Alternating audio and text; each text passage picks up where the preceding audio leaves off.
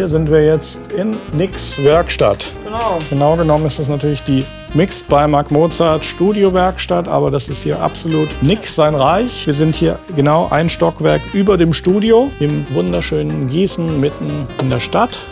Haben wir einen schönen Blick ins Grüne, sind aber trotzdem nur fünf Minuten vom Bahnhof entfernt. Jetzt übergebe ich einfach mal dem Nick das Wort und der zeigt euch, was es hier so alles gibt. Also das ist hier die klassische Messi-Werkstatt. Ähm, wir haben hier hinten natürlich eine schöne Sammlung an Ersatzteilen. Hauptsächlich alles, was man fürs SSL braucht, äh, von ICs über Kondensatoren, hier verschiedene Art, Elektrolyt, Film, kann ich sogar jetzt mal rangehen mit der Streaming-Kamera, Genau. die Leute sich vorstellen können, was da so drin ist.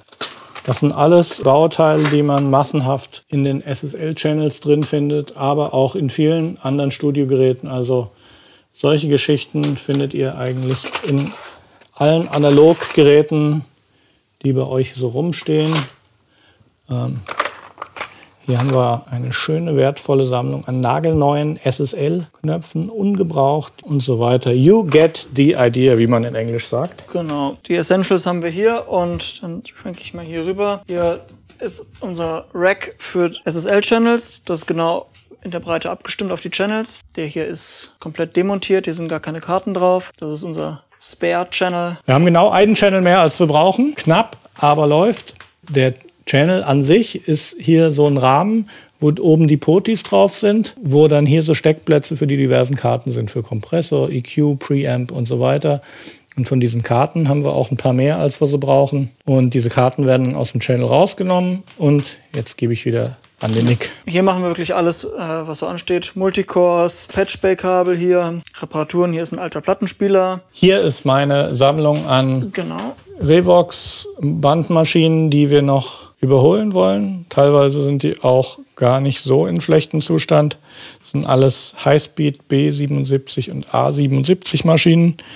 Hier unterhalb von dem Tisch, wo der Nick sitzt, ähm, da hört es also gar nicht auf. Ist, bis in die hinterste Ecke ist alles mit äh, wertvollen alten Revox Bandmaschinen gestapelt. Genau. Und hier ist sogar noch ein alter Mesa Boogie Mark 5, glaube ich, den ich am Reparieren bin. Wunder wunderschöner Gitarrenamp. Ah, ich habe hier den schönen Proberaum Röhrengeruch, den ich, den ich so vermisse. Hier ist auch noch ein Projekt und zwar der unser zweiter LA2A. Der ist noch nicht ganz fertig. Ich klappe ihn hier mal auf. Hier kann man schön. Das ist alles so reingucken. schön.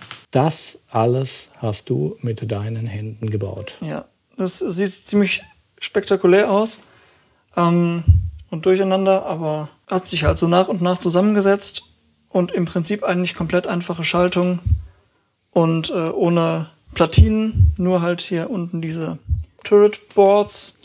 Ähm, Also der LA2A ähm, war so eins der Geräte aus der Generation, wo man noch keine Platine hatte, Genau. wo es nur so ein Standard Experimental Board gab und die Bauteile wurden dann eigentlich alle frei verkabelt in diesem Gehäuse. Genau, und hier können wir noch umdrehen, kippen.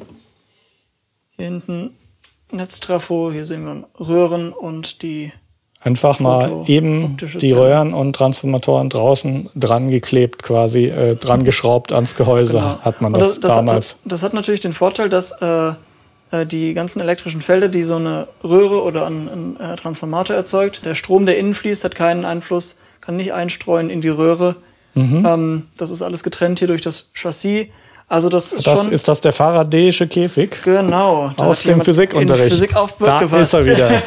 So, und ja, dann, dann gehen wir hier mal ein bisschen weiter. Lötstation, ähm, Löt und Entlöt, ganz klassisch. Ja, vielleicht ist nicht jeder hier so fit in diesen Ja. Begriffen. Also diese ganzen Bauteile, die wir da in dem Schrank gesehen haben, das sind ja so Dinger mit Drähten, wie so ein äh, Kondensator, den du da gerade zeigst. Genau. Und äh, die werden ja mit Lötzinn auf Platinen verlötet und das passiert mit dem Lötgerät und wenn man natürlich Geräte repariert oder äh, ältere Geräte restauriert, dann muss man natürlich das alte, verbrauchte Bauteil erstmal entfernen, bevor man das neue anbringen kann. Und dafür gibt es ein Entlötgerät.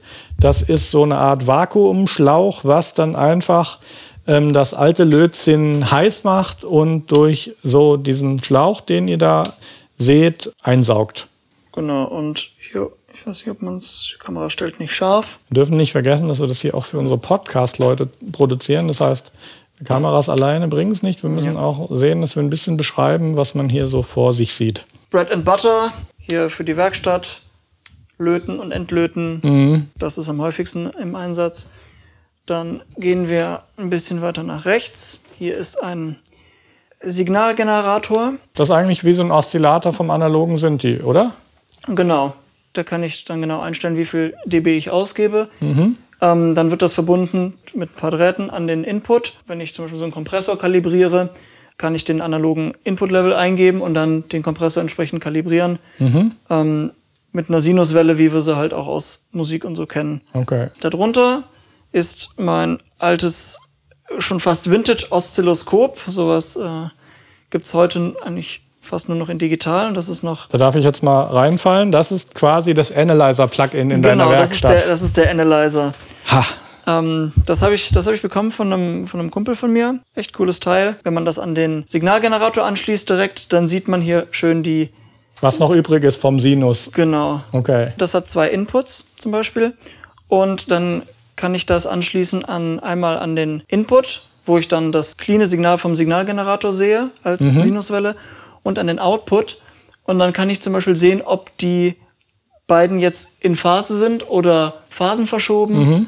Das kann dann sein, wenn man zum Beispiel einen Fehler gemacht hat oder was vertauscht hat, dass die, das Input und Output dann äh, nicht in Phase sind. Ah, okay. Ähm, und das sieht man dann da direkt. Ah, verstehe. Also es geht nicht nur darum, die Wellenform zu sehen, sondern du kannst auch zwei Wellenformen füttern und kannst sehen, wie die zueinander stehen. Genau. Ah, kapiert. Und ist ja wie im Da gibt es tausende hier. Möglichkeiten. Dann noch ein Stück weiter. Hier sind ein paar Werkzeuge. Ähm, hier ist das Labornetzteil, auch sehr vintage. Das hilft dir jetzt im Grunde genommen, wenn du hier was reparierst und baust, dass du nicht immer irgendwie, also vom SSL zum Beispiel, genau. die Netzteile, die wiegen ja auch irgendwie so 100 Kilo, die genau. braucht man dann hier nicht hochschleppen, sondern du kannst dann... Macht man mit, mit Klemmen einfach dann an, kannst du an die Karte dran, an die entsprechenden Pins mhm. und das im Prinzip autark powern oder auch, auch Kompressoren und da hast du einfach ein Labornetzteil. Genau, und damit das, das kann mehrere Spannungen, das, die kann man hier einstellen. Aha. Hier zwischen 0 und 30 Volt und hier. Da drüber ist noch äh, ein kleines Freak-Ding aus meiner Bandmaschinenabteilung, nämlich ein mhm. Wow and Flutter Meter. Das ist sozusagen ein Anzeigegerät, was Gleichlaufschwankungen anzeigt. Und das braucht man dann auch unter Umständen beim Testen und Einstellen und Kalibrieren der Bandmaschine. Ähm, das haben wir uns auch vor kurzem besorgt und kommt dann auch hoffentlich zum Einsatz, wenn wir hier die ganzen Revox-Maschinen langsam aber sicher auf Vordermann bringen. Hier vorne sehe ich noch ein Pultec, richtig? Genau, das ist noch ein offenes Projekt. Das ist der MEQ Midrange Equalizer. Also das ist quasi das Gegenstück, das Fehlende zu den beiden, die schon unten sind. Das ist jetzt der Mastering Equalizer, der die Mitten eigentlich eher manipuliert. Genau, hier sieht man es ja schon. Zwischen 200 und, und 1000 Hertz hat, mhm. man ein Band zum Boosten. Dann hat man einen Dip, zwischen äh, 200 und 7000 Hertz und dann nochmal ein Peakband zum Boosten. Ich total lustig, dass man jetzt diese Plugins eben auch so als Hardware nachbaut. Ja, das ist praktisch von der Hardware äh, zum Plugin und vom Plugin wieder zur Hardware. Da schließt sich dann der Kreis. Ähm, Macht auf jeden Fall super Spaß, sowas zu bauen. Und da haben wir jetzt nur einen Channel von. Da können genau. wir also zum Beispiel, wenn wir Vocals aufnehmen oder mixen, dann können wir, ja, na, wir haben ja in unserem Buch im Vocal Channel eben auch den MEQ drin.